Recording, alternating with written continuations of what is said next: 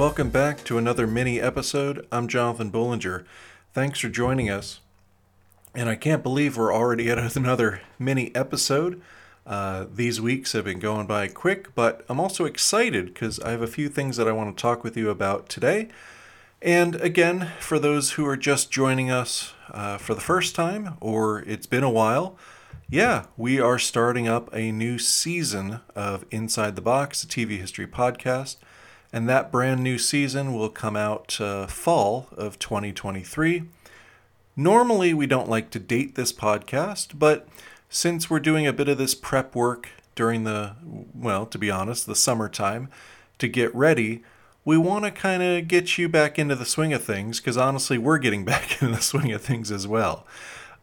You know, sort of a, a funny way of thinking about this lately is I was thinking to myself, you know, with summertime, it's like I both I both feel everything, you know, I want to do everything, I want to experience everything, whatever. And at the same time, I, I kind of feel nothing. You know, I'm kind of I'm tired. I want to take a rest. You know, I want to relax. You know, that sort of thing. So, I think there's a tension there for all of us as we uh, as we feel those long long summer days, long summer nights, and yet we also want to kind of get up early and get you know get rolling. You know, get, try to fit everything in. So, well, I think we're all feeling that one way or the other. But a couple quick reminders, and then I want to get right into some topics with you. First is, as I mentioned, we're prepping for the new season. That'll come out in the fall. Thank you to those of you who have uh, started listening again. Uh, our numbers are climbing. Uh, obviously, we didn't do our ourselves any any favors by becoming a little bit more inconsistent with our episode releases. But to be fair to ourselves, you know, some people, we went through the pandemic and they went, ah, this is exactly the right time to start a podcast or whatever, although, you know, we'd been doing it for years prior to that. Or kind of, I guess, what I chose to do, which was, it was tough. You know, it was weird. It was just discombobulating, if you will.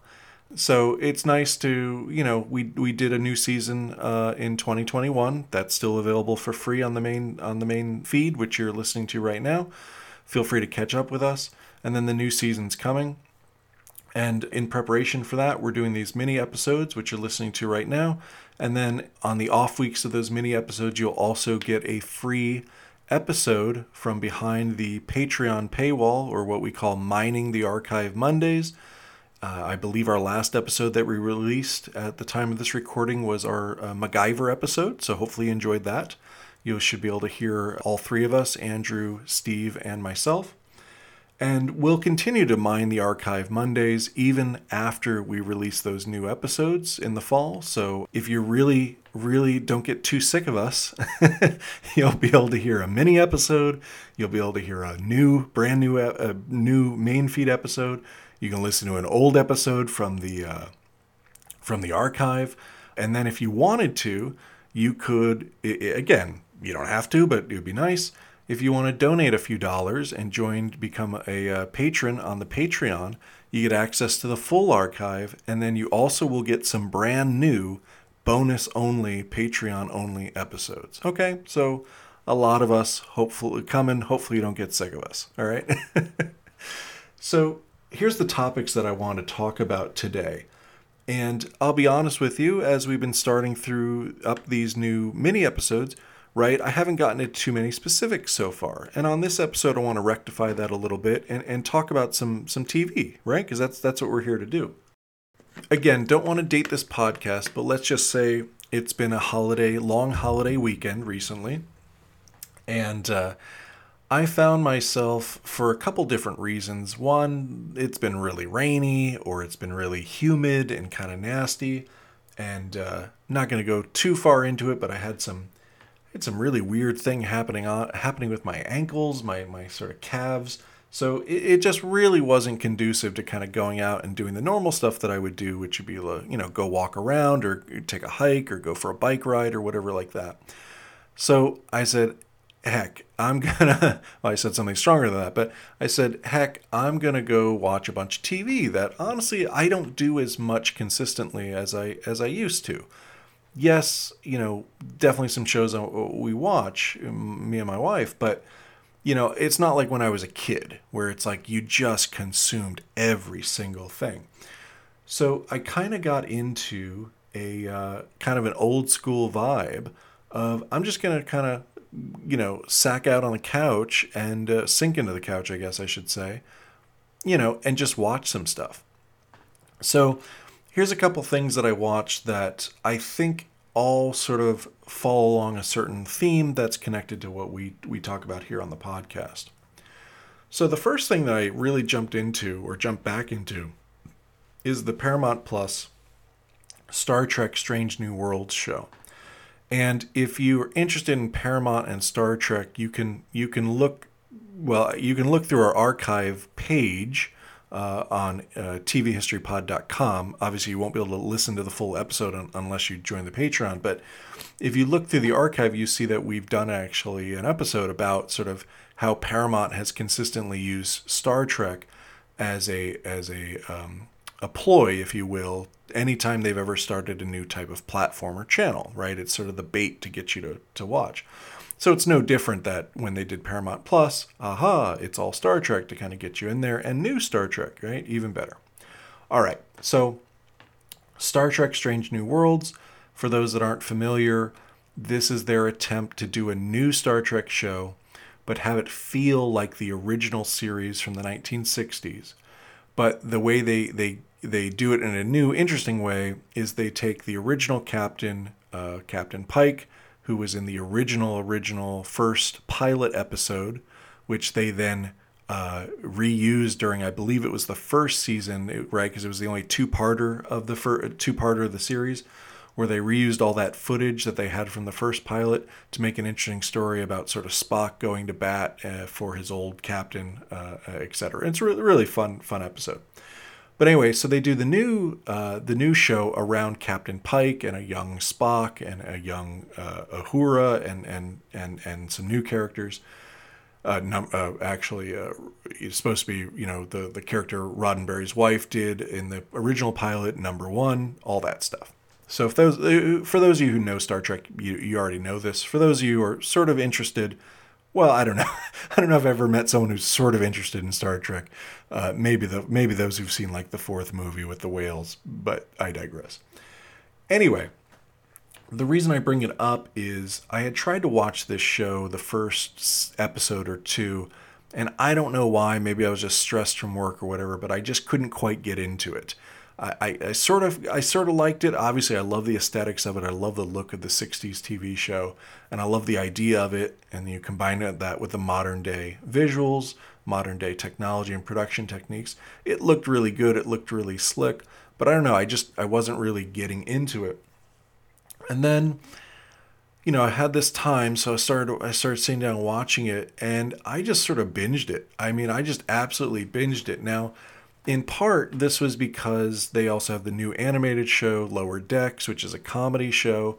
And I knew from some podcasts that the second season of Strange New Worlds, they were going to do a crossover episode, or they will be doing a crossover episode. I don't know when you're listening to this, but it may have already happened. But uh, they're going to do a crossover episode between the cartoon show Lower Decks and Strange New Worlds. So I kind of wanted to watch that, but I wanted to have the context. So that was partly why I binged it. But the other thing that was interesting is that there's a podcast, uh, a, a, pod, uh, or I should say, a YouTuber uh, show that I, I watch pretty regularly. I'm not going to mention who it is, uh, just because everyone always has preconceived notions about it. But this this person was like, "Oh yeah, I tried Strange New Worlds, but it's okay, but I just I don't like the modern humor of it. The fact that everyone sort of has a snarky comment, no one seems to sort of take their job seriously on the show, meaning the in in character universe. And it's not that that comment turned me off of Strange New Worlds, but it certainly didn't like make me think, oh, I gotta, you know, I really gotta jump back into this. Anywho, I get what he means by that, right? That that sort of idea of uh, sometimes it feels like the representation of us in our everyday lives is that no one cares or no one takes their job seriously or, or no one's earnest, right? But I, am not as worried about that because that just seems like uh, I, and you can tell me whether this actually happened later or earlier, you know, those of you who really know your history uh, culturally in the US. But I always put it to sort of the boomer generation, you know, sort of like back when Bill Murray was Bill Murray and, you know, we didn't know everything we know about Bill now. You know, that sort of irreverent, sort of 60s, 70s cultural uh, generation, you know, sort of started thumbing their nose at authority and questioning things, and rightly so, and sort of not taking everything too seriously, but yet they, they kind of knew what they could do. And, and for me, I'm not saying this is high cinema, but very popular comedy of the time that I think sort of uh, uh, displays this sort of tone pretty well would be Harold Ramis and, and Bill Murray in in Stripes, right? That sort of we're of this generation, but for a laugh, for a goof, we're going to sign up for the army, but yet, you know, we'll show them sort of what we really know, and and and that you know we're going to learn a little from you, but not really, and, and sort of combine the two. And I think maybe the more popular or more well known reference for that sort of irreverence would be sort of how Bill Murray was, uh, sorry, how Bill Murray acted you know, within a Ghostbusters, something like that. So the other thing is, is, Star Trek was always about sort of a, a reference on to our culture, right? It would be a commentary, and everyone knows all the famous episodes, right? Frank Gorshin, half his face is white, half his face is black, and commentary there, or uh, uh, classism, uh, uh social hierarchies, all that sort of stuff. So yeah, I mean, it's not my most favorite thing when everybody on the show, either before they do something serious or after they do something serious, they have to have like a silly one liner or they're kind of jokey, jokey joking around with each other. But I mean, that is sort of where the culture is today. I mean, that's what we do. That's our humor, right? Everybody has a, a, quip, you know? Everybody says something snarky or says something silly, either via text or with each other when we're at a job we don't like, etc. Yes, there's an argument to be made that Star Trek is about a better future, etc., where uh, human beings uh, uh, do more. You know that they they they um, are sort of the better version of ourselves, and maybe we're not always jokey jokey joke, but you know, for now it is a TV show, you know, and that's the point. And nowadays, that's how we deal with each other. So I think, in some sense, it, it should reflect that. So I will say that uh, not a perfect show by any stretch of the imagination, but if you do like Star Trek, particularly the original series, I think you get a good. I think you get a kick out of this uh, strange, strange new World. And so, the other TV shows that uh, I was sort of consuming that I think does connect to what what I'm talking about today is this sort of idea of the new and the old. And this is actually something that I wanted to possibly do as, as one of these experimental formats with within this podcast feed is sort of like that old like uh, I think it's a, a lyric. I, I, don't know. I don't know if it's a lyric or, or, or just a saying around weddings right? Something borrowed something new something da da da something blue new something old something new. I, am I'm, I'm ba- bastardizing that butchering that. But the idea of something old and something new and that's really our theme I think for today. So I foolishly just watched a lot of things that I had I, I know better not to watch. And and I think that's really what I'm talking about here with myself, which is I've gotten to this point where I think if you do enough reading, especially of news, when these documentaries come out, you're sort of like, eh, I already know this story, right? Or I knew this from when I was a kid and then whatever the new angle on the story is, I already read the reporting of it from New York Times or Washington Post or whoever. And so when you see the documentary, you're like, ah. But that's a part of myself that I'm trying, you know, to get away from a bit, which is yes, I know it. Yes, to watch it again is sort of a waste of time. But then at the same time, you're not exposing yourself to new things. And I don't like that part of myself. And I think I might be speaking for some of you listening as well, right? that sort of tension when you get to a certain age. It's like you want to feel you know better and you want to be able to f- feel you can discern between quality and not so uh, so good quality uh, content but at the same time you don't want to become sort of stuck in the mud you know you, you, don't want to kind of become static you want to uh, still uh, uh, consume new things so in that spirit and having the time i was like ah i'm going to watch this so I think it was on Netflix, but I, I might be wrong about that. But I watched the uh, the Katharine Hepburn documentary, and again, I know a lot about her as a, you know a big famous movie star of the 20th century. Of course, I always loved uh, uh, Martin Short's impression of her, and, and, and, and even Catherine O'Hara for just a brief shining moment on SCTV did a, an absolutely fantastic impression of Katharine Hepburn. And, and so I, I know a lot of it. And again, I think maybe two or three years ago, I read an article about, you know, her, or, or, or maybe it was, I don't know, maybe it was an anniversary of her death or something or, or, or whatever. But this documentary still caught my, my eye because if you listen to our John Belushi episode from last season, you know that you know it's sort of the same thing, which is everything's been written about this person. What what could possibly be new? And if you watch the documentary, you see that it is most likely uh, I and I forget the gentleman's name, but someone who interviewed her before she died, and he has a ton of cassette uh, audio cassette recordings of his interviews with her. And for whatever the reason, maybe he forgot he had them, or maybe the estate wouldn't allow him to release them, or whatever, you know, who, who knows? Now those tapes are available, and they play the tapes throughout the, the documentary along with all the other information that, that we know. And then, of course, there's you know the kind of the the bait of this the hook of this uh, of this subject which is especially these days, which we're uh, becoming becoming a more accepting society, although we're not accepting totally. Which is, you know, what was what was Hepburn's you know private life like, right? Uh, which way did she which way did she go? You know, it's you know supposedly she had this torrid love affair with Spencer Tracy, and then you know the the tawdry tabloid gossip is well, maybe that was all just a silly front. You know, maybe he was one way and she was another way, but they knew it would help their careers to pretend that they had this big torrid affair. But you know, or, or maybe it's all true, right? Which is they, they liked a lot of different different types of folks, and and you know, and, and who knows? But by allowing us to talk more about that these days, you know, by by actually giving voice to it rather than just sort of winking and nodding and sort of looking away, you know, that adds a new element to it. So I certainly, I'd say if you know a lot about Hepburn, I'm not going to say you're going to get a ton of new information out of the documentary.